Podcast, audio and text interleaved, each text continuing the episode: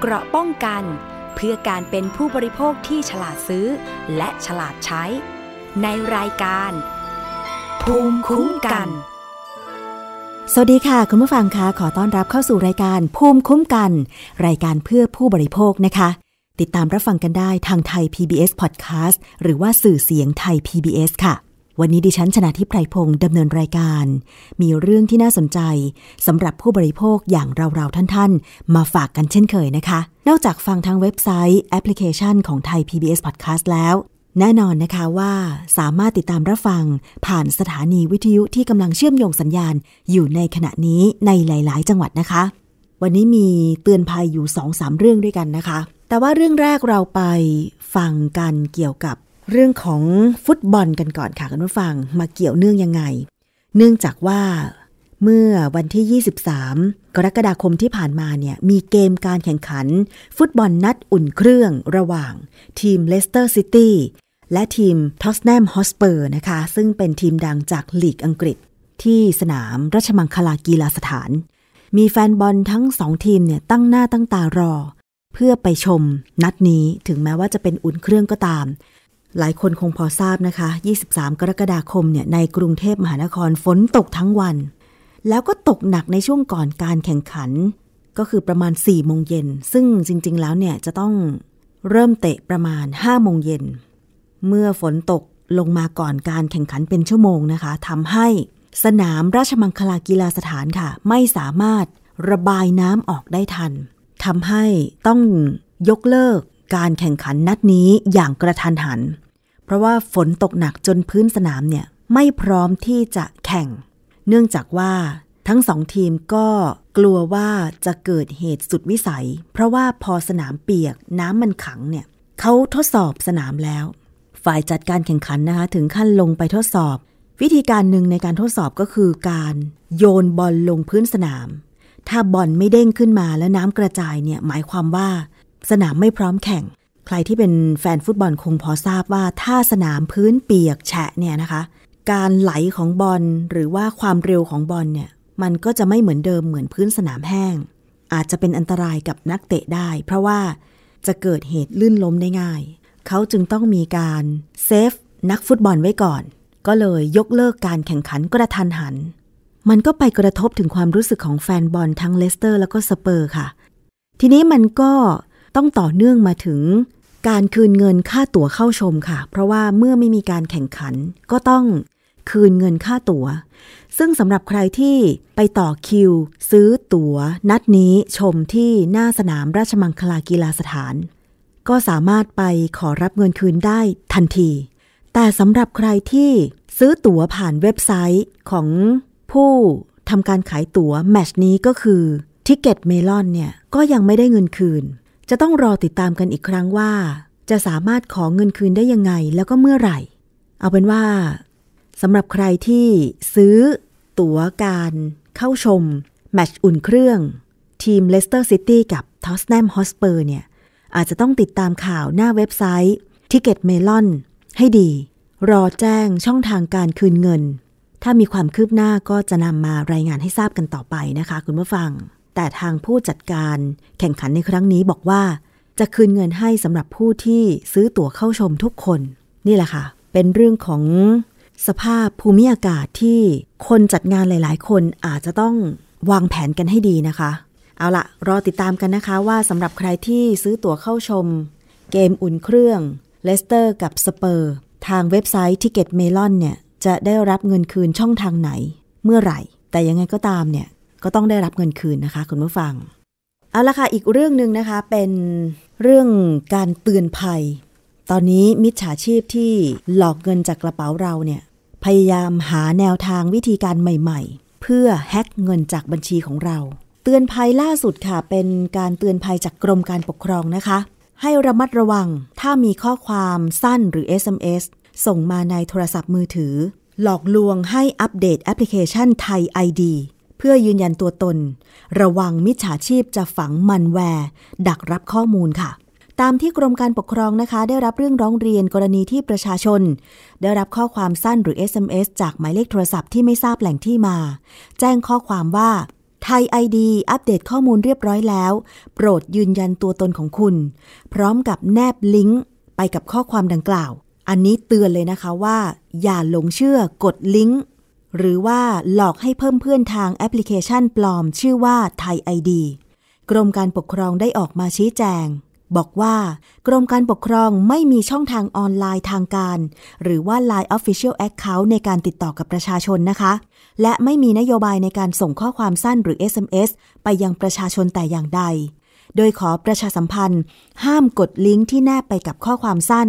หรือกดลิงก์เพื่อหลอกให้ติดตั้งแอปพลิเคชันต่างๆ เพราะอาจจะเป็นการดักรับข้อมูล หรือการฝังมัลแวร์ของมิจฉาชีพ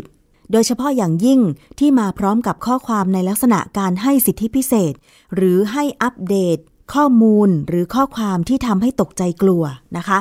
ซึ่งถ้าจะดาวน์โหลดแอปพลิเคชัน ThaID ซึ่งเป็นแอปพลิเคชันที่เป็นทางการของกรมการปกครอง ชื่อว่า THA แล้วก็ ID ตัวใหญ่นะคะ T ตัวใหญ่ HA ตัวเล็ก แล้วก็ ID ตัวใหญ่เนี่ย อ่านว่าแอปพลิเคชันไทยดี ของกรมการปกครอง ต้องดาวน์โหลดผ่าน App Store หรือ Play Store ของระบบปฏิบัติการเท่านั้น อย่า กดลิงก์ใด ๆ ที่ส่งเข้าไปยังโทรศัพท์มือถือเด็ดขาด ลงทะเบียนด้วยตัวเอง หรือลงทะเบียนผ่านเจ้าหน้าที่ ณสำนักงานเขตหรือที่ว่าการอำเภอเท่านั้น ขอให้ประชาชนอย่าหลงเชื่อข้อมูลดังกล่าวนะคะ และขอความร่วมมือไม่ส่งหรือแชร์ข้อมูลดังกล่าวในช่องทาง สื่อสังคมออนไลน์ เพื่อให้ประชาชนได้รับข้อมูลข่าวสารจากกรมการปกครอง มีช่องทางที่ติดต่อ กรมการปกครองก็คือเว็บไซต์สำนักบริหารการทะเบียนค่ะ www.bora.dopa.go.th เท่านั้น ถ้ามีคำถามข้อสงสัย ให้โทรไปหมายเลขโทรศัพท์สายด่วนของกรมการปกครอง หมายเลข 1548 เท่านั้นค่ะ อย่าหลงเชื่อนะคะ เตือนภัยเรื่องที่สองค่ะ มาจากตำรวจไซเบอร์นะคะ หรือกองบัญชาการตำรวจสืบสวนสอบสวนอาชญากรรมทางเทคโนโลยี หรือชื่อย่ออีกชื่อหนึ่งก็คือบช.สอท.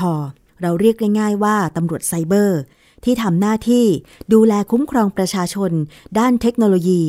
คอมพิวเตอร์นั่นเองนะคะคุณผู้ฟัง มีเตือนภัยค่ะบอกว่า ตอนนี้เนี่ยมีกลุ่มมิจฉาชีพ สร้างเพจ Facebook ปลอม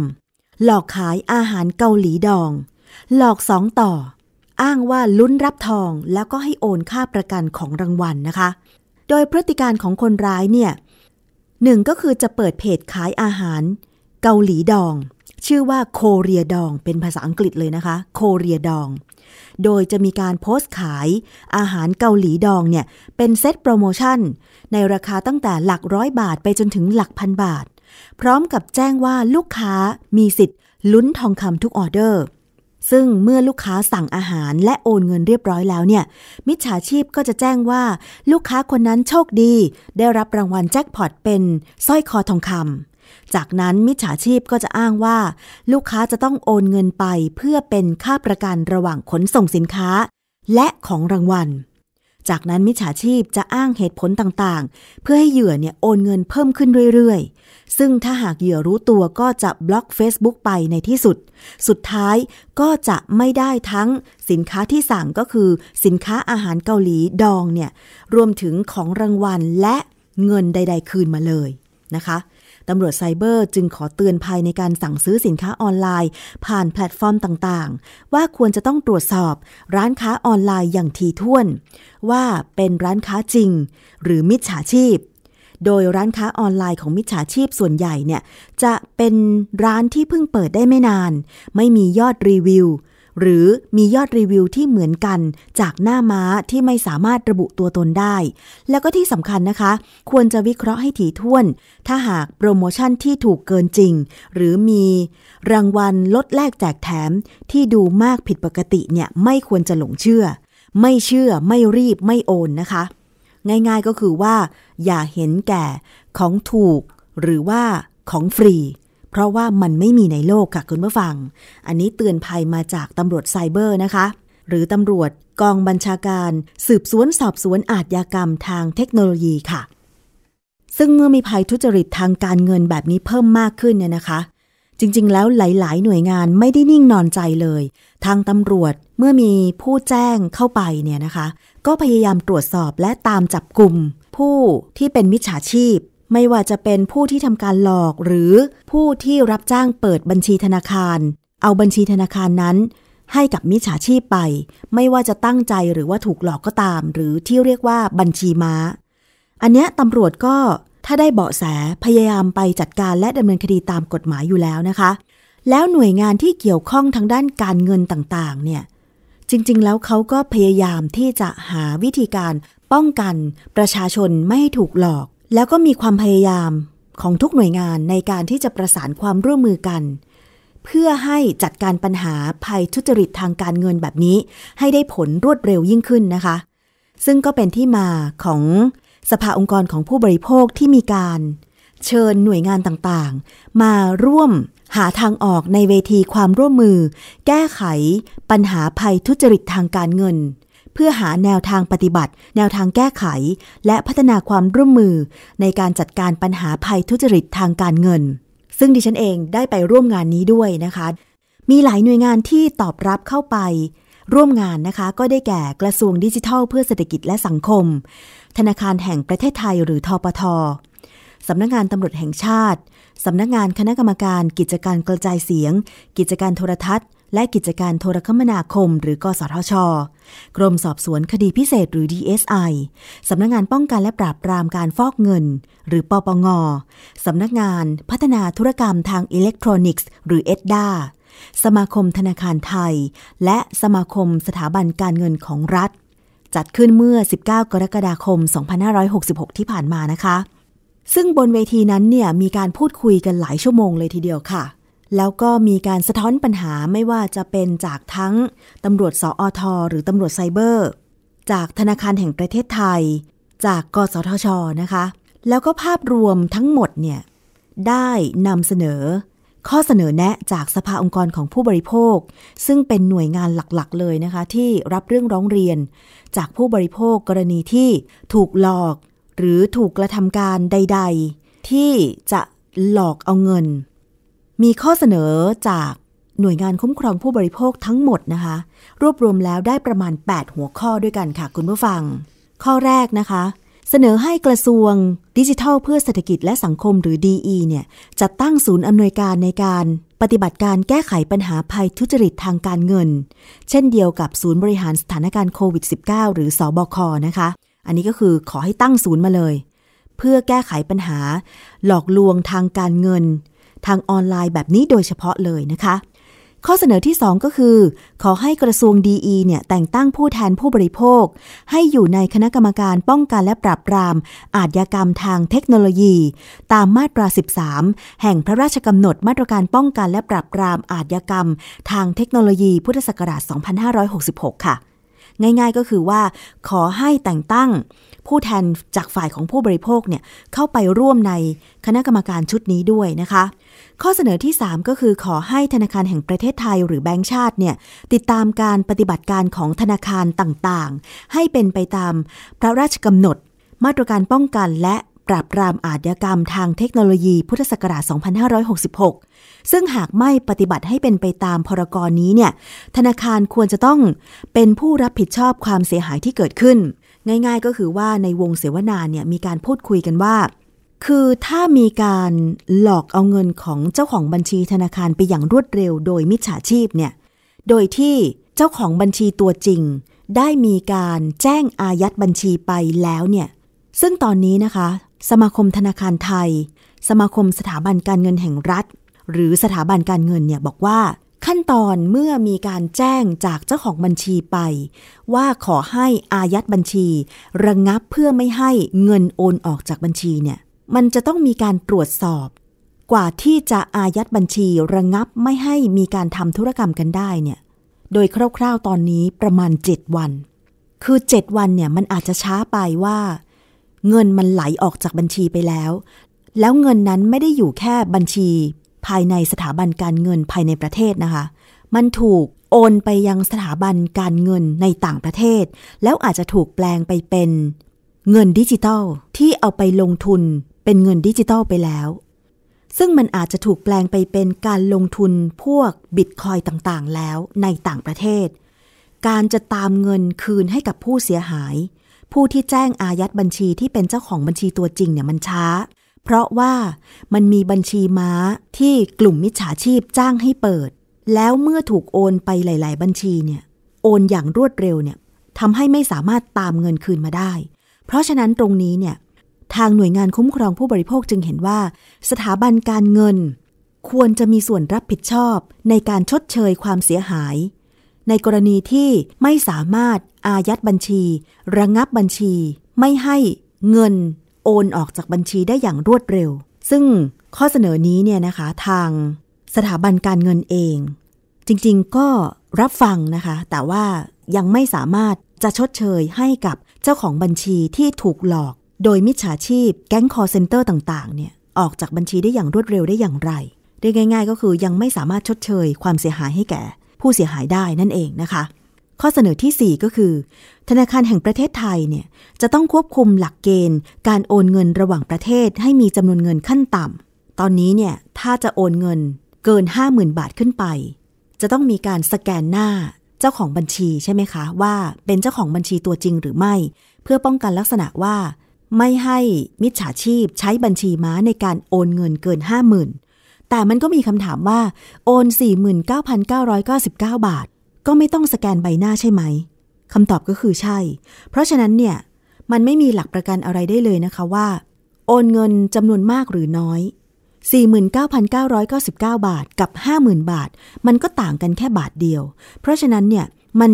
ก็สามารถที่จะหลีกเลี่ยงการโอนเกิน 50,000 บาทได้ โดยที่ต้องสแกนหน้า ใช่ไหมคะคุณผู้ฟัง เพราะฉะนั้นเนี่ยจึงขอให้ธนาคารแห่งประเทศไทย ได้หารือกับสถาบันการเงิน ว่าจะมีหลักเกณฑ์อะไร ที่จะมาป้องกันหรือว่ามาถ่วงเวลา การโอนเงินระหว่างบัญชีหรือระหว่างประเทศ ในกรณีที่ถ้าเป็นมิจฉาชีพเนี่ยจะสามารถป้องกันไม่ให้เงินไหลออกจากบัญชีได้นะคะ ข้อเสนอที่ 5 ของ สภาองค์กรของผู้บริโภคก็คือ เสนอเรื่องมาตรการป้องกันจากการเปิดบัญชีออนไลน์ รวมถึงการเปิดบัญชีธนาคารผ่านร้านสะดวกซื้อ เนื่องจากเปิดบัญชีง่ายทำให้มีบัญชีม้าจำนวนมาก เขาขอเสนอว่าขอให้ไปพูดคุยกับร้านสะดวกซื้อได้ไหมว่า ระงับการเปิดบัญชีที่ร้านสะดวกซื้อ เพราะมันเปิดได้ 24 ชั่วโมงอะแค่ยืนยันตัวตนผ่านออนไลน์ ก็เปิดได้ ซึ่งคนที่ไม่รู้เนี่ย ไปรับจ้างเปิดบัญชี ได้เงินพันห้าสองพันสามพันแต่สุดท้ายคือ บัญชีม้าเหล่านี้เนี่ยถูกมิจฉาชีพนำไปหลอก หลอกประชาชนผู้บริสุทธิ์เอาเงินไปเนี่ยความเสียหายปีปีหนึ่งเนี่ยนะคะ มีการรวบรวมมาแล้วว่า จากตำรวจไซเบอร์นะคุณผู้ฟัง ปีปีหนึ่งนะคะ มีผู้เสียหายจากการถูกหลอก ภัยทุจริตทางการเงินเนี่ยทั้งแก๊งคอร์เซนเตอร์ซื้อขายออนไลน์เนี่ยนะคะ 70,000 ล้านบาทนะคุณผู้ฟัง จำนวนไม่น้อย มันเป็นความเสียหายทางเศรษฐกิจมาก ๆ เลยทีเดียวนะคะ เพราะฉะนั้นเนี่ยถ้ายังปล่อยให้มีการเปิดบัญชีธนาคารผ่านร้านสะดวกซื้อที่สามารถทำได้ 24 ชั่วโมงเนี่ย มันก็อาจจะเป็นการอำนวยความสะดวกให้มิจฉาชีพ ที่หลอกเอาเงินของประชาชนผู้บริสุทธิ์ไป โดยไม่รู้ตัวก็ได้ ข้อเสนอที่ 6 ก็คือ ขอให้กสทช ควบคุม และจำกัดการเปิดใช้ซิมโทรศัพท์มือถือ ต่อ หนึ่งหมายเลขบัตรประชาชน ตอนนี้เนี่ยกสทช บอกว่า อนุญาตให้หนึ่งคนเปิดได้ห้าห้าหมายเลข เพราะบางคนเนี่ยอาจจะมีความจำเป็นในการเปิดซิมโทรศัพท์มากกว่าหนึ่งหมายเลข ที่ต้องลงทะเบียนกับกสทช เนี่ยนะคะ ก็คือหนึ่งคนห้าหมายเลขโทรศัพท์ แต่มันอาจจะเป็นช่องโหว่ว่าทำให้แก๊งมิจฉาชีพเนี่ยไปกว้านซื้อซิมโทรศัพท์ แล้วก็ไปจ้าง หนึ่งคนให้เปิดห้าหมายเลขหนึ่งคนให้เปิดห้าหมายเลข แล้วรวมๆนะคะ มีหมายเลขโทรศัพท์ มีซิมที่ใช้อยู่เนี่ยมากเกินไปเป็นร้อยร้อยหมายเลข ซึ่งตอนนี้กสทชบอกว่า ถ้าใครจะมีการเปิดใช้ซิม ลงทะเบียนใช้ซิม โทรศัพท์ เกิน 100 หมายเลขเนี่ยจะต้องไปให้ข้อมูลกับกสทชว่า แต่ละซิมนั้นใช้เพื่อประโยชน์มุ่งหมายอะไร ก็มีความเห็นจากฝั่งของผู้บริโภคว่ามันก็มากเกินไป ขอให้หนึ่งหมายเลขต่อหนึ่งบัตรประชาชนได้ไหม เพื่อจะได้จำกัดว่า จริง ๆ แล้วคนเราเนี่ยมีความจำเป็นจะต้องใช้หมายเลขโทรศัพท์มากเกินไปไหม ข้อเสนอที่ 7 ก็คือ ขอให้สมาคมธนาคารไทย และสมาคมสถาบันการเงินของรัฐ สร้างกลไกการแจ้งเตือนเมื่อผู้บริโภคโอนเงินไปยังบัญชีมิจฉาชีพ ที่มีการแจ้งระงับไว้แล้ว หรือบัญชีม้า อันเนี้ยทางตำรวจไซเบอร์เองก็บอกว่า จริงๆอะตำรวจไซเบอร์เมื่อมีการรับแจ้งจากประชาชน เกี่ยวกับบัญชีธนาคารที่โอนไป แล้วเขาก็มีฐานข้อมูลบัญชีม้าอยู่พอสมควร ซึ่งตำรวจไซเบอร์บอกว่าเพื่อให้ระงับไม่ให้โอนเงินไปบัญชีม้าต่างๆ เนี่ย ถ้ามีการแจ้งข้อมูลเกี่ยวกับบัญชีม้า ไปยังสถาบันการเงินแล้วเนี่ย สถาบันการเงินจะระงับการโอนเงินไปยังบัญชีเหล่านั้นได้อย่างทันท่วงทีได้ไหม ซึ่งก็สอดคล้องกับทางฝั่งของผู้บริโภคว่า ขอให้ทางสถาบันการเงินเนี่ยสร้างกลไก แจ้งเตือนทันที เมื่อมีการโอนเงินไปยังบัญชีม้าที่เหล่ามิจฉาชีพได้จ้างเปิดไว้ คือง่ายๆ ระงับไม่ให้โอนเงินเข้าบัญชีม้าเลยนะคะ ข้อเสนอที่ 8 ก็คือตำรวจจะต้องดำเนินคดีกับมิจฉาชีพที่ถูกจับกลุ่ม กรณีอาชญากรรมทางเทคโนโลยี เพื่อให้เป็นตัวอย่าง ทั้งบัญชีม้านะคะ หรือว่าจับกลุ่มได้พวกแก๊งคอลเซ็นเตอร์เนี่ยดำเนินคดีให้ได้รับโทษหนัก ๆ เลย จะได้เป็นคดีตัวอย่างว่าไม่สมควรที่จะไปเป็นแก๊งคอร์เซนเตอร์ไปหลอกลวงทางการเงิน หรือไปรับจ้างเปิดบัญชีธนาคาร พื่อเห็นแก่เงิน 3,000 4,000 แต่ว่าหลอกเงินผู้เสียหายมาเป็นล้านล้านบาท มันเป็นความเสียหายทางเศรษฐกิจ อันนี้ก็คือข้อเสนอจากทางฝั่งของสภาองค์กรของผู้บริโภค ในเวทีความร่วมมือแก้ไขปัญหาภัยทุจริตทางการเงิน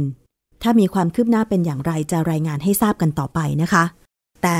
คุณผู้ฟังคะภัยทางการเงินไม่ได้มีเท่าที่บอกมา มันมีอีกเยอะมากเลยนะคะ อย่างที่มูลนิธิเพื่อผู้บริโภคเนี่ย ได้มีการถแถลงข่าวเกี่ยวกับภัยการเงินภัยผู้บริโภค เด็กถูกหลอกค่ะคุณผู้ฟัง มีข้อมูลว่า มีเหตุการณ์น่าวิตกสำหรับเยาวชนอายุไม่เกิน 20 ปีจำนวนมาก ที่ถูกหลอกลวงทำธุรกรรมการเงิน เพราะปัจจุบันนี้เนี่ยเด็กก็มีความรู้เรื่องเทคโนโลยีมาก บางทีก็มากกว่าผู้ใหญ่ด้วยซ้ำไป เพราะว่าเขาเกิดมาในยุค Gen Z แล้วนะคะคุณผู้ฟัง เกิดมาก็มี Facebook Twitter YouTube การเข้าถึงข้อมูลทางออนไลน์เนี่ยมันง่ายมาก จริง ๆ ก็มีกฎห้ามใช่ไหมคะว่า เด็กอายุน้อยกว่า 13 ปีห้าม สร้างบัญชี Account สื่อสังคมออนไลน์ต่างๆ ไม่ว่าจะเป็น Facebook TikTok Twitter แต่ว่าบางทีค่ะ ผู้ปกครองนั่นแหละเป็นคนสร้างบัญชี สื่อสังคมออนไลน์เหล่านี้ให้เด็ก แต่ก็อย่างที่บอกว่าเด็กก็อาจจะโกงอายุไปสมัครบัญชี สื่อสังคมออนไลน์ต่างๆ ได้ ง่ายๆอะคุณผู้ฟัง มันมีการทำธุรกรรม การลงทุนออนไลน์ เช่น การซื้อเหรียญดิจิตอลต่าง ๆ ใช่ไหมบิตคอยโน่นนี่นั่น แล้วก็ไปเฝ้ากันไปขุดกัน เพื่อลงทุน ตั้งแต่หลักเท่าไหร่ล่ะ หลักเหรียญละไม่กี่ร้อย ไปจนถึงเหรียญละเป็นพัน บางคน ลงทุนเป็นหมื่น คือมันอาจจะดีในแง่ที่ว่าทำให้เด็ก ขวนขวายหาเงิน แต่หารู้ไม่ว่า ความที่เขาเป็นเด็กถึงแม้จะรู้เรื่องเทคโนโลยี แต่กลโกง วิธีการต่างๆ หรือช่องทางที่จะเข้าถึงข้อมูลที่แท้จริงเนี่ยบางทีเด็กก็ไม่รู้ โดยเฉพาะการลงทุนทางการเงิน มูลนิธิเพื่อผู้บริโภคนะคะบอกว่า มีเยาวชนที่ถูกหลอกทำธุรกรรมการเงินเยอะมากเลย อย่างเช่น วันก่อนที่รายการภูมิคุ้มกันเสนอไปก็คือ มีผู้เสียหายจากจังหวัดน่าน ถูกหลอกซื้อ iPad ทาง Facebook เนี่ยเด็กซื้อเอง เด็กไปหาข้อมูลเองแล้วก็โอนเงินเอง แต่ปรากฏว่าถูกหลอก เพราะมิจฉาชีพเนี่ยไม่มี iPad ขายให้จริง แต่มาเปิดเพจขาย iPad ใช้รูปหลอกอาจจะไปก๊อปรูปคนอื่นมา แล้วก็บอกเบอร์บัญชี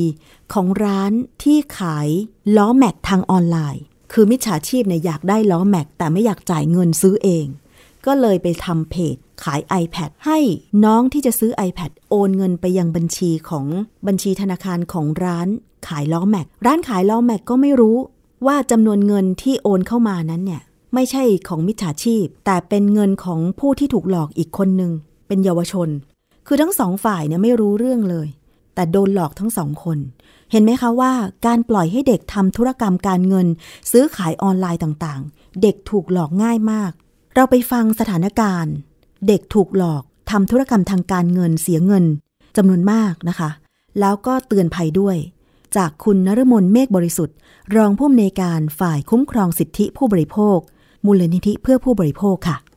ซึ่งวันนี้เดี๋ยวจะมายกตัวอย่างผู้เสียหายที่เจอปัญหานี้นะคะ มีอายุต่ำกว่า 17 ปีนะคะ ก็มีการทำธุรกรรมธุรกิจนะคะ ขายตรง กับบริษัทที่ถูกต้องตามกฎหมายรายใหญ่แห่งหนึ่งนะคะ มีการชี้ชวนให้เป็นทำธุรกิจนะคะด้วยวิธีการซื้อสินค้ามาขาย แล้วก็ให้ไปชวนเพื่อนมาขายอีก 4-5ลายนะคะจนถึง 40ลายนะคะ เนื่องจากเป็นเยาวชนนะคะ ก็ไม่มีรายได้เป็นของตัวเอง ก็ไปขอคุณพ่อคุณแม่เพื่อมาทำธุรกิจขายตรง มีการสมัครไปแล้ว แล้วก็ทำธุรกิจไปแล้ว แต่เนื่องจากว่าไม่มีสตางค์ไปซื้อสินค้ามาขายในรูปแบบธุรกิจ ก็ใช้วิธีการไปขอเงินคุณพ่อคุณแม่ คุณพ่อคุณแม่คิดว่า เอ๊ะเด็กอายุ 17เนี่ยค่ะ น่าจะได้ทำธุรกิจก็อย่างมากก็ขายปากกาขายอะไรเล็กๆ น้อยๆ เพื่อให้รู้จักพูดคุยกับเพื่อนๆนะคะ แต่ปรากฏว่าพอทำธุรกิจไปแล้วเนี่ยเนื่องจากธุรกิจที่ลงทุนเนี่ยมันเป็นธุรกิจที่ขายสินค้าชิ้นใหญ่ พวกเครื่องกรองน้ำผลิตภัณฑ์เสริมสุขภาพนะคะ ก็ทำให้ต้องมีเงินลงทุนเยอะนะคะ เด็กๆก็ไปใช้วิธีการกู้เงินออนไลน์ กู้เงินออนไลน์มา 15,000 บาทนะคะเพื่อไปซื้อสินค้ามาขายเอากำไร ก็คิดว่าขายสินค้าก็เอากำไร แต่เนื่องจากว่าสินค้าเนี้ยเขาให้ผ่อนได้นะคะ ธุรกิจเนี้ยก็บอกว่าขายแบบไปผ่อนเอานะคะ เอาสินค้าไปขายแล้วก็ค่อยๆทยอยผ่อน ราคาค่าสินค้าคืนบริษัท เด็กๆก็ใช้วิธีการไปกู้เงินมาผ่อนเรียบร้อยแล้วเนี่ยก็ปรากฏว่าไม่พอค่างวดในการผ่อน ก็ใช้วิธีไปกู้เงิน และน่าตกใจกว่านั้นนะคะ ก็ยังพบว่ามีการไปเล่นพนันด้วยนะคะเพื่อนำเงินที่เล่นพนันได้เนี่ยมาลงทุนต่อในการทำธุรกิจ ซึ่งอันนี้เราจะเห็นว่าหลังจากที่พ่อแม่เจอปัญหาเนี่ยค่ะ ก็มาร้องเรียนที่มูลนิธิเพื่อผู้บริโภคนะคะ เตือนภัยไปยังนักศึกษาหรือเยาวชนที่กำลังคิดอยากจะทำธุรกิจของตัวเอง หลังจากที่พ่อแม่มาพูดคุยกับมูลนิธิเนี่ย เขาบอกว่าลูกเขามีกู้เงินมาเพียง 15,000 บาทเนี่ยแต่ดอกเบี้ยและค่าธรรมเนียมรวมถึงอัตราดอกเบี้ยเนี่ยไม่ทราบว่าเท่าไหร่นะคะ แต่มียอดหนี้พุ่งสูงขึ้นไปถึง 40,000 บาท รวมถึงเงินที่ลงทุนเล่นพนันออนไลน์อีก 10,000 บาท พ่อแม่ต้องไปจัดการหนี้ให้ เนื่องจากว่าเป็นเยาวชน แต่ธุรกิจเนี้ยกับมีการขาย โดยให้เยาวชนไปทำธุรกรรมในการเซ็นสัญญาเป็นตัวแทนขายทำธุรกิจ ทั้งที่ไม่มีความยินยอมของผู้ปกครองนะคะ เพราะว่าเป็นเยาวชนที่มีอายุต่ำกว่า 18 ปี แล้วก็อีกอย่างหนึ่งเนี่ยการยินยอมประเภทนี้ถ้าเกิดว่าเป็นพ่อแม่รับทราบแล้วเนี่ยก็น่าจะมีการบอกล้างสัญญาได้ในระยะเวลา แต่ธุรกิจบอกว่าเขาไม่ได้สนใจนะคะ ว่าใครจะไปทำธุรกิจ เพราะว่ามันมีลายเซ็นที่ยินยอมจากพ่อแม่มาก็พอแล้ว แสดงว่าธุรกิจนี้ไม่ได้มีการตรวจสอบเลยว่า มีการยินยอมจากผู้ปกครองจริงหรือไม่นะคะ หลังจากที่ตรวจสอบเข้าไปอีกเนี่ยก็พบว่าธุรกิจเนี่ยก็ไม่ได้มีหลักเกณฑ์ในการที่จะกำหนดให้คนที่มีอายุเท่าไหร่ในการทำธุรกิจได้นะคะ หรือว่าถ้าเป็นเยาวชนเนี่ยจะมีอายุต่ำสักประมาณเท่าไหร่นะคะ ถึงจะสามารถตัดสินใจที่จะทำธุรกิจเองได้ ดังนั้นเนี่ยเราก็เลยคิดว่า มาตรการของการจัดการปัญหาเรื่องนี้น่าจะต้องมีการกำกับและดูแลนะคะ เดี๋ยวเราอาจจะไปสรุปช่วงนี้กันว่าใครที่ควรจะต้องมากำกับดูแลกันบ้าง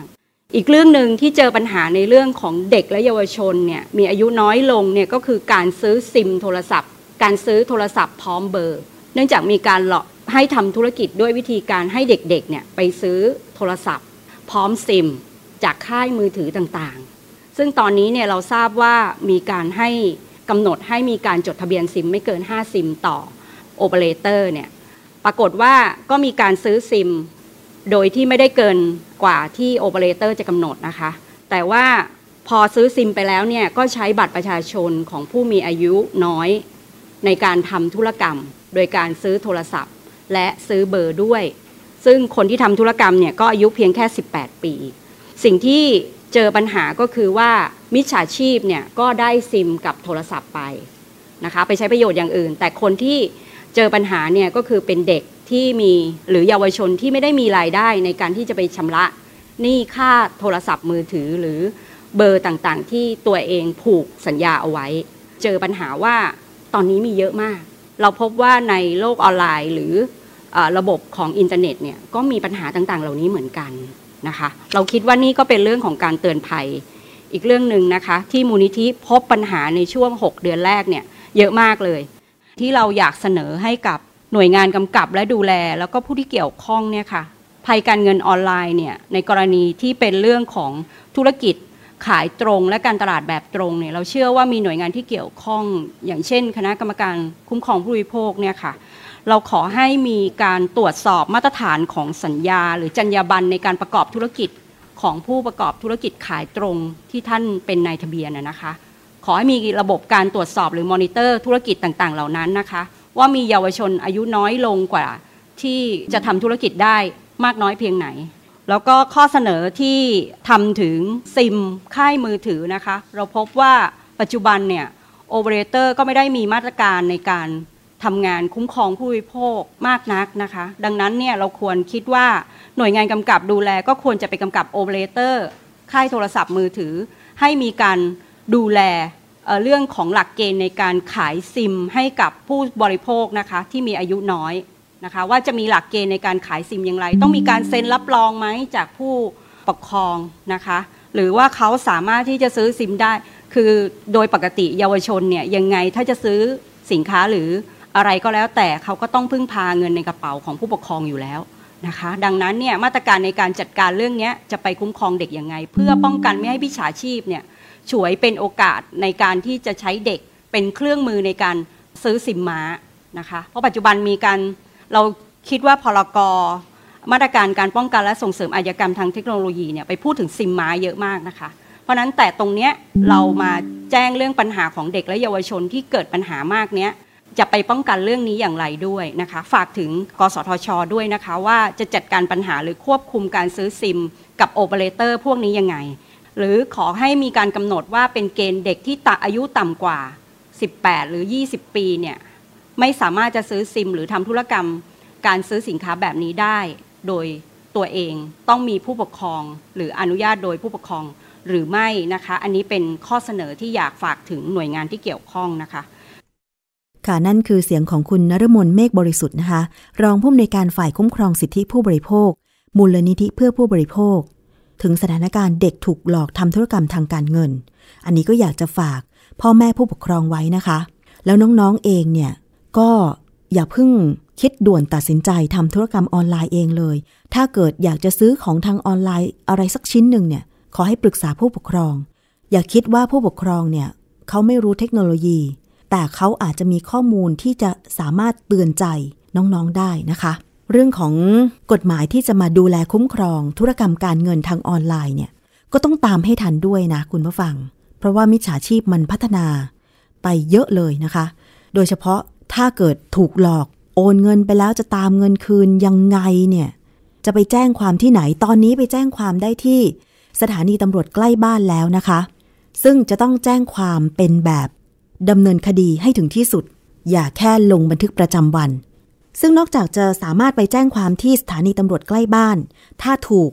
หลอกถูกแฮ็กข้อมูล ถูกแก๊งมิจฉาชีพ call center หลอกให้โอนเงิน ยังสามารถแจ้งความออนไลน์ได้นะคะ ที่เว็บไซต์ thaipoliceonline.com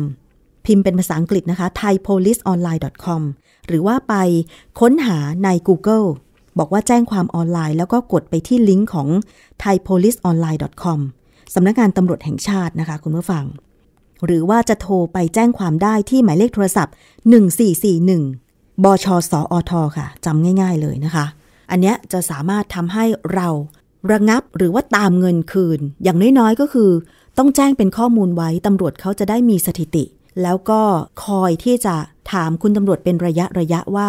คดีไปถึงไหนแล้ว อันนี้น่าเห็นใจนะคะ บางคนถูกหลอกแบบสร้างเรื่องให้หน่าตกใจอะคือพอคนตกใจแล้วก็มักจะหาวิธีทำทุกวิถีทางให้ตัวเองนั้นรอดปลอดภัยใช่ไหมคะ แต่กลับกลายเป็นว่า หลงตกเป็นเหยื่อของมิจฉาชีพ อันนี้ก็คือเรื่องของภัยธุรกรรม การเงิน ที่มักแฝงมากับเทคโนโลยีที่รวดเร็วแบบนี้ ง่ายๆ เหมือนที่คุณตำรวจได้ว่าไว้ค่ะ ก็คือ ไม่เชื่อไม่รีบไม่โอน ของถูกของฟรี ไม่มีในโลก ถ้าจะซื้อของมันจะต้องดูว่า มันมีคุณภาพสมราคาไหม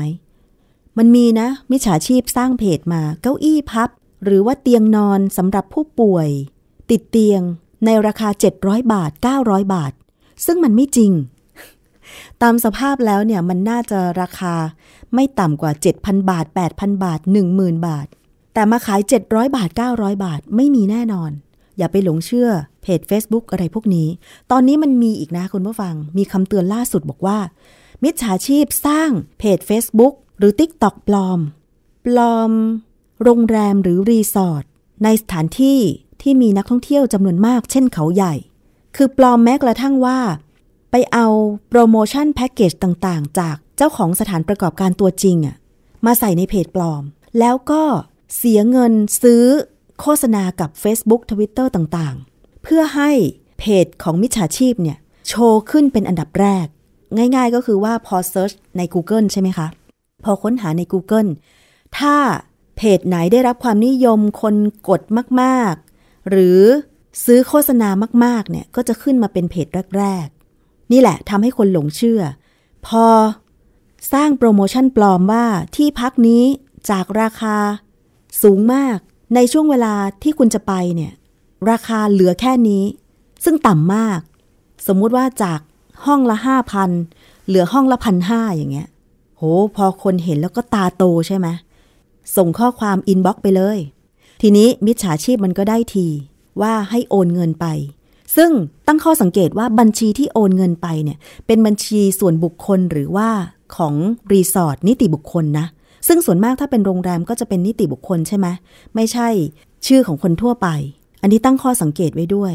แล้วถ้าเกิดว่ารีสอร์ทหรือที่พักนั้นเนี่ยเป็นระดับ 4 ดาว 5 ดาว ถ้ามันราคาถูกมากๆเนี่ยเป็นไปไม่ได้แน่นอน ยิ่งถ้าช่วงวันหยุดยาวนะคะ คุณผู้ฟังเป็นข้อสังเกตเลยว่า ช่วงวันหยุดยาว ช่วงหน้าหนาว ที่ไม่ใช่ฝนตกเนี่ย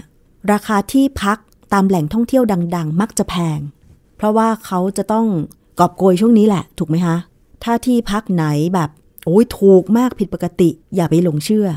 ให้ค้นหาหมายเลขโทรศัพท์ แล้วโทรไปถามจริง ๆ นะคะ ดิฉันส่วนมากก็คือ ไม่ค่อยจะจองกับเพจ Facebook อะไรต่างๆ เหล่านี้ ถ้าคุณจะจองที่พักแบบราคาถูกนะ หรือว่าราคายุติธรรมไม่แพงเกินไปนะ เข้าไปในเว็บไซต์ที่เขารับจองที่พักก็ได้ มีหลายเว็บไซต์นะ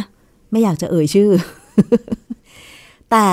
สำหรับดิฉันนะ จะไม่จองแบบไม่ค่อยจองล่วงหน้าเท่าไหร่ เพราะอย่างนี้แหละ เพราะมันกลัวถูกหลอก ยอมที่จะโทรไปถามกับพนักงานตัวจริงของสถานที่นั้นๆนะคะ คุณผู้ฟัง ถ้ามันจะแพงหน่อยก็ต้องยอมจ่าย ถ้าเราอยากจะไปพักจริง ๆ ใช่ไหมคะ แต่ตอนนี้มันก็มีทางเลือกผู้บริโภคเยอะเลย ไปพักที่พักสถานที่ท่องเที่ยวเนี่ย เพราะว่าตอนนี้เมื่อการท่องเที่ยวกลับมา เป็นปกติหลังจากโควิด คลี่คลายไปแล้วเนี่ยนะคะ มันมีที่พักเปิดใหม่อีกเยอะแยะเลย เป็นทางเลือกของผู้บริโภค เพราะฉะนั้นเพื่อป้องกันไม่ให้เราถูกหลอกจากมิจฉาชีพที่ไปสร้าง เพจปลอม ลิงก์ปลอม เพื่อมาหลอกขายที่พักแล้วไม่ได้พัก พอเราโอนเงินไปปุ๊บมันบล็อกเรา เงินก็ไม่ได้เข้าไป ยังรีสอร์ทหรือว่าโรงแรมนั้น เพราะว่ามีผู้เสียหายไปร้องเรียนแล้วนะคะว่าที่พักแถวเขาใหญ่เนี่ยโดนปลอมเพจ เยอะมาก โอนเงินไปแล้วทำไมเข้าพักไม่ได้อ้าวก็เงินมันไม่ได้เข้าบัญชีของโรงแรมหรือรีสอร์ทเจ้าของตัวจริง ใช่ไหมคะ ไม่มีการจองจริงอะว่าอย่างนั้นเถอะ อันนี้ก็อยากจะฝากไว้ด้วยนะคะ อีกเรื่องหนึ่งคุณผู้ฟัง เป็นเรื่องของต่างประเทศ แต่เอ๊ะ มันมาเกี่ยวกับอาหารไทยนี่สิ ไม่อ่านก็คงไม่ได้ เรื่องนี้นะคะ มันเกี่ยวข้องกับอาหารไทย เพราะว่ามีสาวนางหนึ่งฟ้องเรียกค่าเสียหายร้านอาหารไทย อ้างว่าปรุง เมนูลาบทอด เผ็ดเกินไป เผ็ดจนปากไหม้ทำให้เธอบาดเจ็บ และเธอบอกว่า อาหารเนี้ยไม่เหมาะกับการบริโภคของมนุษย์ เออ คุณผู้ฟังฟังแล้วก็ตกใจมากเลย กลายเป็นเรื่องราวที่ถูกวิพากษ์วิจารณ์กันไปทั่วโลกเลยค่ะว่า มีรายงานจากนิวยอร์กโพสต์บอกว่าหญิงสาวรายหนึ่งชื่อฮายาสลีนวาเลีย ฟ้องร้านอาหารไทยในเมืองซานโฮเซ แคลิฟอร์เนีย สหรัฐอเมริกา และพนักงานของร้าน ในข้อหาประมาทเลินเล่อและได้รับความทุกข์ทรมานทางอารมณ์ โดยเธออ้างว่า เธอไปกินอาหารเมนูจานเด็ดของร้านนี้ทำให้เธอมีปัญหาสุขภาพ เป็นระยะเวลาถึง 2 ปี หลังจากที่เธอกินเข้าไป โดยคำร้องเรียนนี้ไปยื่นต่อศาลเมื่อวันที่ 3 กรกฎาคม 2566 ที่ผ่านมาสาวคนนี้มีชื่อว่าฮายาสลีน วาเลีย เธออ้างว่าได้รับบาดเจ็บทางร่างกายอย่างถาวร หลังจากลองกินอาหาร เมนูเรียกน้ำย่อย ลาบทอด หรือดราก้อนบอลที่ร้านคับเดอไทย ในลอสกาโตสเมื่อวันที่ 15 กรกฎาคม ปี 2021 โดยนางสาววาเลียเนี่ยอ้างว่า รู้สึกแสบร้อนไปทั้งปาก เพดานปาก ลิ้นคอและจมูกของเธอเหมือนถูกไฟไหม้ ทันทีหลังจากที่กินลาบทอดเข้าไป ซึ่งเมนูนี้เนี่ยบอกว่าเป็นมีดบอลไก่รสเผ็ดที่ปรุงด้วยต้นหอม ใบมะกรูด ผักชี พริกและข้าว ตามเมนูออนไลน์ของร้าน มีราคา 11 ดอลลาร์ หรือคิดเป็นเงินไทยก็ประมาณ 380 บาท ในใบเมนูเนี่ยมีคำเตือน ถึงลูกค้าแล้วนะว่าเมนูนี้มีความเผ็ดร้อน พร้อมกับรูปพริกแดง รายงานคดียังระบุอีกว่าวาเลียทราบดีว่าอาหารจานนี้รสเผ็ด แต่ก็ยังสั่งต่อไป แม้ว่าเธอจะทานเครื่องเทศไม่ค่อยได้ โดยขอให้เตรียมเวอร์ชั่นที่มีรสอ่อนนี้ให้เธอ ก็คือง่ายๆก็คือขอไม่เผ็ดมากนะคะ แต่เธอก็รู้แหละว่าเมนูนี้มีพริกแล้วก็เครื่องเทศ วาเลียอ้างว่าเธอได้รับบาดเจ็บถาวร และจะได้รับความเสียหาย ทางร่างกายของเธอตลอดไป ผลที่ตามมาเหล่านี้เป็นผลโดยตรงจากการที่จำเลยเสิร์ฟอาหารที่ไม่เหมาะสำหรับการบริโภคของมนุษย์ รวมไปถึงพนักงานก็ไม่มีความพร้อมในการรับมือกับสถานการณ์ดังกล่าว ด้วยเหตุนี้นะคะ ทนายความของวาเลีย จึงเขียนว่า โจทย์กำลังเรียกร้องค่าเสียหาย รวมทั้งค่าชดเชยสำหรับค่ารักษาพยาบาล รายได้ที่เสียไป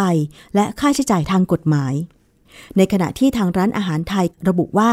ทางร้านไม่ใช้เครื่องเทศหรือพริกเยอะมากเกินไปในเมนูลาบทอด โดยหัวหน้างานจากร้านอาหารบอกว่า ที่ผ่านมาทางร้านไม่เคยเจอปัญหาจากอาหารจานนี้เลย เรียกง่าย ๆ ว่าอาหารจานนี้ไม่เคยมี ลูกค้าร้องเรียนว่ามันเผ็ดเกินไปหรือก่อปัญหากับร่างกาย ซึ่งจากการตรวจสอบเพจ Facebook ของร้านคุปเดอร์ไทยเนี่ยก็พบว่าเมนูลาบทอด เป็นเมนูยอดนิยมของร้านเลย ลูกค้าหลายคน พึงพอใจ สั่งเมนูเรียกน้ำย่อยนี้ เรียกว่าเป็นไฮไลท์ของร้านเลยทีเดียวนะคะ อะก็ต้องมาติดตามกันต่อไปว่า คดีนี้จะเป็นอย่างไร ดิฉันก็เพิ่งเคยได้ยินนะ ซึ่งเมนูลาบทอดเนี่ยในเมืองไทยก็มีนะ เอาลาบอีสานที่มีรสจัดจ้านเนี่ยมาปั้นเป็นก้อนแล้วก็เอาไปทอด ซึ่งจริง ๆ แล้วเนี่ย ถ้าเป็นคนไทยก็บอกว่ามันเผ็ดตรงไหน ไม่เห็นจะเผ็ดเลย แต่คือด้วยความที่เป็นคนอเมริกา อาจจะไม่คุ้นเคยกับอาหารรสเผ็ด ก็เลยฟ้องร้องร้านนี้ ถ้ามีความคืบหน้า มีรายละเอียดจะนำมารายงานให้ทราบต่อไป แล้วก็สืบเนื่องจากเมนูอาหารรสเผ็ดนี่แหละ ดิฉันก็เลยอยากจะนำช่วงคิดก่อนเชื่อ ที่เคยคุยกับดรแก้วกังสดานนภัย นักพิษวิทยาและนักวิจัย ถึงอาหารรสเผ็ด ถึงพริกนะคะว่า เรารู้ว่าพริกนั้นเผ็ดเนี่ย แต่ทำไมคนทางเอเชียอย่างเราๆชอบกินพริก ชอบกินอาหารรสเผ็ดพริกนั้นมีสารแคปไซซิน สารนี้มีประโยชน์อย่างไร ไปฟังในช่วงคิดก่อนเชื่อค่ะ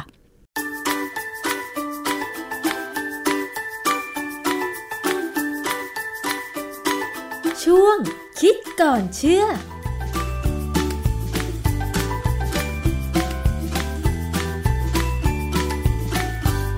พบกันในช่วงคิดก่อนเชื่อกับดรแก้วกังสดานนภัยนักพิษวิทยากับดิฉันชนาทิพไพรพงศ์นะคะ เราจะนำเรื่องใกล้ตัวไม่ว่าจะเป็นอาหารหรือสินค้าบริการต่างๆ มาพูดคุยกัน พร้อมกับเสนองานวิจัยที่มีข้อมูลอ้างอิงนะคะ ในตอนนี้เราจะมาคุยกันเกี่ยวกับเรื่องของพริกค่ะคุณผู้ฟัง พริกนั้นเนี่ย เราก็รู้ว่ามันเผ็ด ส่วนมากมันเผ็ดอะนะคะ ยกเว้นว่าพริกหยวกซึ่งไม่เผ็ดเลย แต่เคยสังเกตไหมคะว่า พริกเนี่ยเป็นที่นิยมกินในคนทางแถบเอเชีย ส่วนคนยุโรปอเมริกาไม่ค่อยชอบกินพริกที่เผ็ดๆเลยทำไมคนทางเอเชียชอบกินพริกที่มีรสเผ็ด นะคะมันเป็นเหมือนวัฒนธรรมการกินหรือเปล่า หรือเป็นเพราะอะไรคนทางเอเชียชอบรสเผ็ดนะคะต้องไปถามเรื่องนี้กับอาจารย์แก้วว่า มันเคยมีงานวิจัยเกี่ยวกับพริกไหม อาจารย์คะ ในเมืองไทยเนี่ยอาหารยอดนิยม เชื่อแน่ว่าทุกภูมิภาคก็ต้องมีน้ำพริก แล้วก็มีพริกเป็นส่วนเครื่องปรุงของอาหาร โดยส่วนใหญ่อยู่แล้วนะคะ อาจารย์ มันเคยมีงานวิจัยอะไรไหมคะว่า พริกมันเผ็ดแต่ทำไมคนเอเชียยังชอบกินพริกคะอาจารย์ คือในความเป็นจริงแล้วเนี่ยไม่ใช่เฉพาะคนเอเชียนะ คนแถบศูนย์สูตรอืมนะฮะเพราะว่าเม็กซิโกเนี่ยกินพริกเยอะ เผ็ดด้วยเหรอคะโอ้เผ็ดมหาศาลเลยค่ะ ไม่เบาเลยแหละนะฮะผมเคยซื้อเอ่อตอนสมัยตอนเรียนที่อเมริกาเนี่ยเราก็ซื้อบางทีก็ซื้อเป็นแบบพริกบดก็มาจากเม็กซิโกค่ะก็เผ็ดพอสมควรเผ็ดน่าดูเลยแหละนะฮะก็เมื่อก่อนเนี่ยผมเคยนึกว่าคนไทยเนี่ยกินเผ็ดที่สุดในโลกแล้วปรากฏว่าจริง ๆ ไม่ใช่อะ อินโดนีเซียก็กินเผ็ดมากพริกของเขานี่น่าดูเลยนะฮะเหรอคราวนี้ที่ที่สำคัญคือแถบเส้นศูนย์สูตรเนี่ยนะปัญหาคือการทำอาหารเนี่ย อากาศมันร้อนมันเสียง่าย แล้วอืมเข้าใจว่าคงมีบรรพบุรุษของเราเนี่ยที่รู้ว่าพริกเนี่ยช่วยถนอมอาหาร จะสังเกตว่าอาหารที่เป็นพวกผัดเผ็ด พวกอะไรก็ตามที่เผ็ดและแห้งอะนะค่ะหรือมันๆเนี่ยจะเสียยากค่ะผมไปเจอบทความหนึ่ง เป็นบทความตีพิมพ์ในวารสาร European Journal of Microbiology and Immunology ปี 2021 เนี่ยมีบทความที่แปลเป็นภาษาไทยว่าคุณสมบัติต้านเชื้อแบคทีเรียของแคปไซซิน และอนุพันธ์แคปไซซิน และศักยภาพในการต่อต้านการดื้อยาปฏิชีวนะ คือบทความนี้น่าสนใจที่ว่าอย่างคำว่าแคปไซซินเนี่ยคือสารเผ็ดที่อยู่ในพริกค่ะนะฮะแคปไซซินเนี่ยถ้าจำที่ผมจำได้เนี่ย คือมันจะอยู่ตรงกลางของพริกนะ ตรงบริเวณที่มีเม็ดพริกนี่แหละอ๋อที่จะมีไส้แคปไซมันซินใช่ไหมอาจารย์ฮะอยู่แบบแถวนั้นนะตัวเนื้อพริกเองเนี่ย ไม่ค่อยเผ็ดเท่าไหร่ เพราะฉะนั้นถ้าเราบางคนเนี่ยที่เขาทำอาหารเนี่ยเขาแค่เอาไส้ออกก็จะได้แต่เผ็ดเนื้อน้อยพริลกงได้สี ได้เนื้อพริกซึ่งมีสีมีสารประกอบที่จำเป็นนะที่สำคัญด้วย พวกแร่ธาตุพวก สารต้านอนุมูลอิสระอะไรพวกนี้ก็แต่ไม่ค่อยเผ็ดมากนักค่ะเพราะฉะนั้นใครที่ทำอาหารไม่อยากให้เผ็ดมากนัก แค่ไส้ทิ้งค่ะนะฮะยิ่งแค่ไปเจอพริกบางอย่างปัจจุบันนี้พริกหลายยี่ห้อนะไม่เผ็ดเลย ดูดีดีแต่ไม่เผ็ดเลย ในบทความที่ผมว่าไปเมื่อกี้เนี่ยเขาสรุปว่าแคปไซซินกับอนุพันธ์ของมันเนี่ยนะมีศักยภาพในการต้านจุลินทรีย์ อันนี้คือต้านเชื้อแบคทีเรียต่างๆ เขาบอกว่าอาจจะให้เสริมแทนที่ยาปฏิชีวนะมเพื่อต่อสู้กับ เชื้อแบคทีเรียที่ดื้อยาค่ะคือเรื่องเชื้อดื้อยาตอนนี้มีปัญหามากนะ มีปัญหาจนบริษัทยาหลายบริษัทเนี่ยเลิกทำวิจัยเรื่องหายาปฏิชีวนะอีกแล้วค่ะเพราะหามาเท่าไหร่ทำใหม่ มันก็ดื้อหาค่ะใหม่ก็ดื้อแต่เขากำลังมองว่าเออแคปไซซินนี่มันน่าจะใช้ได้ตลอด คือมันไม่ได้ทำให้แบคทีเรียเนี่ยดื้อยาแต่ก็ขอศึกษาให้ลึกกว่านี้นะงานวิจัยเขาบอกเอกสารที่ผมอ่านเนี่ยเขาบอกว่า กำลังรองานวิจัยต่อๆไปอืมดังนั้นเนี่ยการใช้พริกเนี่ยในการทำอาหารเนี่ยจริงเป็นเรื่องที่ยังจำเป็นอยู่ เพราะว่าทำให้อาหารเนี่ยถนอมได้ คือแสดงว่าภูมิปัญญาสมัยโบราณที่ใช้พริกเป็นส่วนประกอบของอาหารในคนเอเชียหรือเส้นศูนย์สูตรนี่ก็คือว่า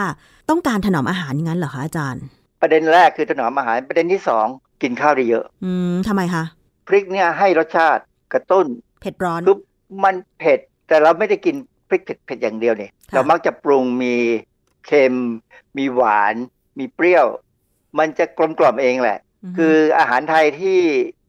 เราบอกว่าเผ็ดก็จริงอะนะแต่มันกลมกล่อม และทำให้กินอาหารได้เยอะขึ้น สมมติคุณไปซื้ออกไก่มาอบหรือมาย่างก็ตามเนี่ยอกไก่นี่เป็นส่วนเนื้อของไก่ที่รสชาติน้อยที่สุดค่ะมันมีแต่จืดจืดตัวเนื้ออย่างเฉยๆเออ มันจะจืดๆอะนะ แต่ถ้าเราเอามายำเนี่ยกินได้เลยๆอย่างก่อนเข้ารายการดิฉันก็กินส้มตำมา เผ็ดมากเลยอาจารย์บางคนอย่างผมเนี่ย ผมมีปัญหาเวลากินเผ็ดมากบางทีจะสะอึกเคยเป็นไหมไม่เคย มีแต่กินเผ็ดมากแล้วมันชาที่ลิ้นแล้วก็เหงื่อออกท่วมหัว ถ้ากินต่อไปไม่ไหวก็จะหยุดกิน คือคือการอาการเหงื่อออกท่วมหัวเนี่ยนะ มันเป็นการที่ว่าพริกเนี่ยไปเร่งการทำงานของร่างกายเรา และน้ำมูกไหลซึ่งด้วยเขาอาจาถึรงย์สุเออเขาถึงเชื่อไงว่าพริกเนี่ยช่วยลดน้ำหนักอืมทำให้เพราะเหงื่ว่าออการอกที่เรามีเหงื่อออก มันมันเวลากินพริกเข้าไปแล้วตัวร้อนขึ้นมา แสดงว่ามีการสร้างพลังงาน มีการมีการไปดึงเอาไขมันบางส่วนออกมาได้อ๋อเหรอแต่ว่ามีงานวิจัยบอกว่า ถ้าสมมุติว่าจะเป็นอย่างนั้นเนี่ยกินพริกแล้วต้องออกแรงหน่อยอ๋อให้มันมีการขยับตัวเหรอนะฮะ ถ้าอย่างนั้นคือถ้าดิฉันกินส้มตำเผ็ดมาก เหงื่อออกท่วมหัว ก็ควรจะขยับตัวด้วยอย่างเช่น วิ่งเหรอคะอาจารย์ คือถ้าถ้าวิ่งได้ถ้าทำทำงานบ้านได้แล้ว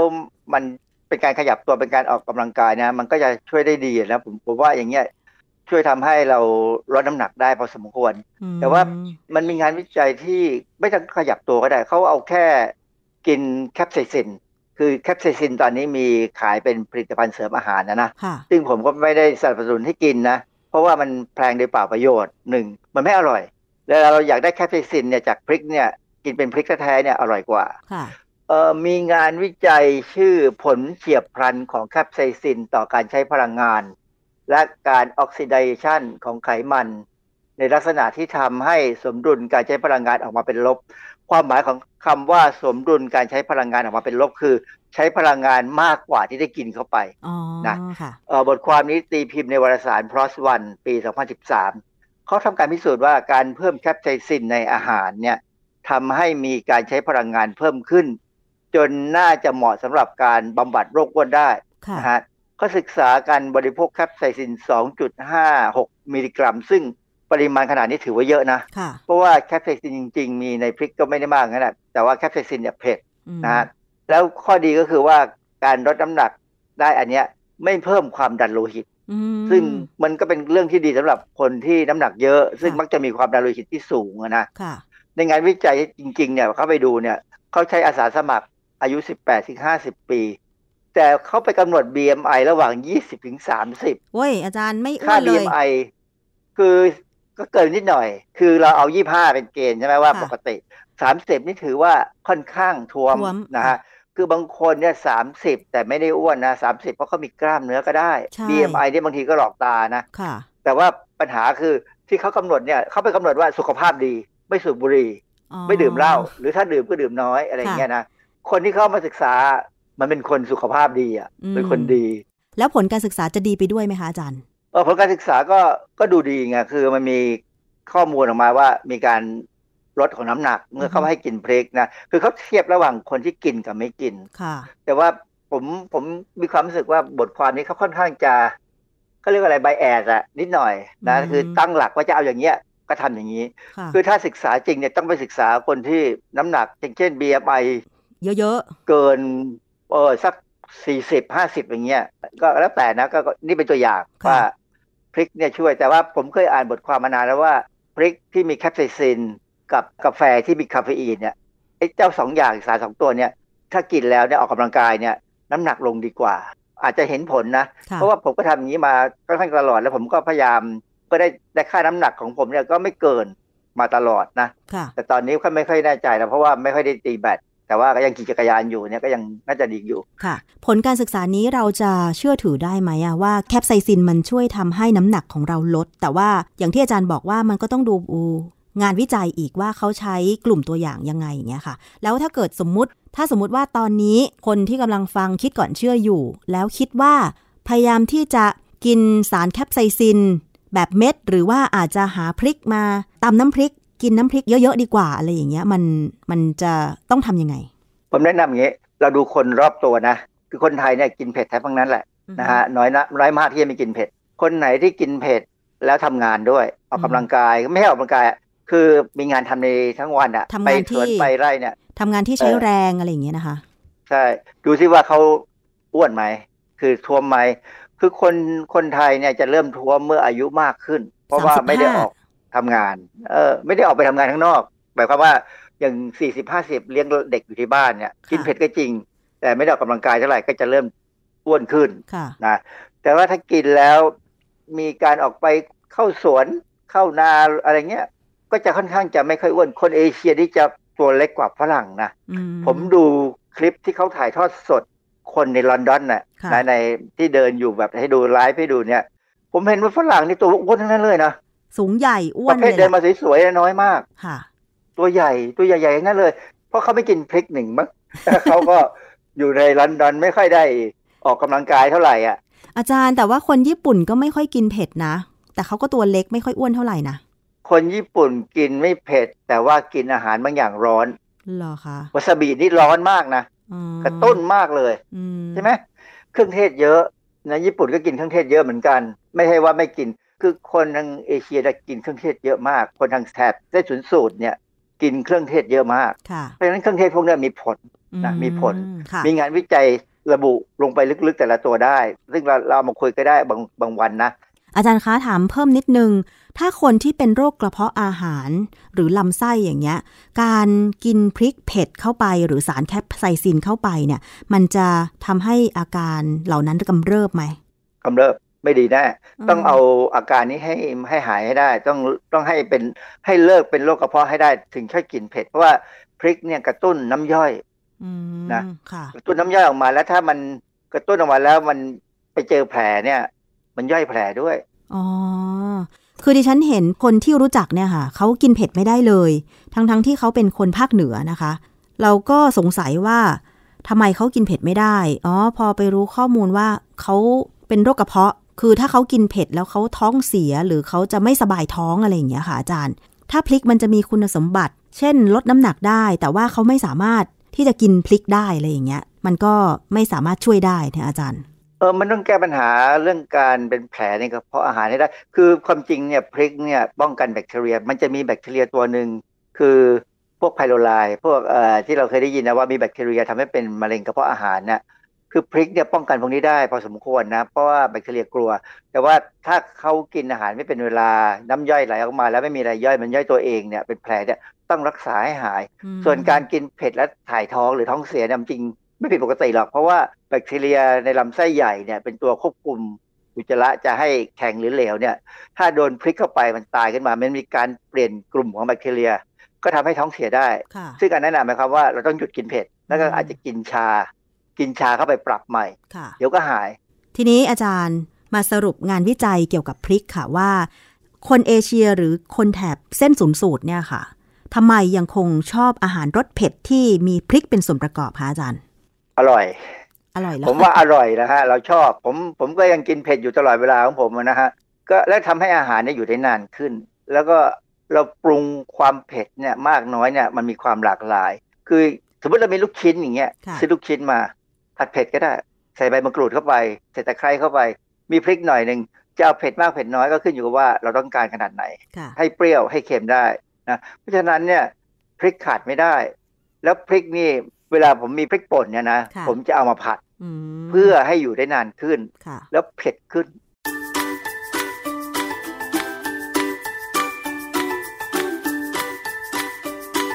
ช่วงคิดก่อนเชื่อ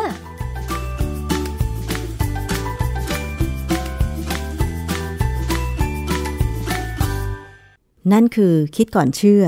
กับดรแก้วกังสดานนภัยนักพิษวิทยานะคะ เอาละนี่คือทั้งหมดของรายการภูมิคุ้มกันรายการเพื่อผู้บริโภคสำหรับวันนี้นะคะ หลากหลายเรื่องราวกับผู้บริโภคติดตามกันได้ที่นี่ ทางไทย PBS Podcast วันนี้หมดเวลาลงแล้วดิฉันชนะทิพไพรพงศ์ต้องลาไปก่อน สวัสดีค่ะ ติดตามฟังรายการได้ที่เว็บไซต์ thaipbspodcast.com และ YouTube Thai PBS Podcast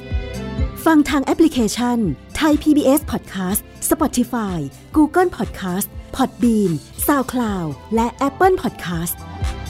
กดติดตามเป็นเพื่อนกันทั้ง Facebook Twitter Instagram และ YouTube Thai PBS Podcast แค่ฟัง ความคิดก็ดังขึ้น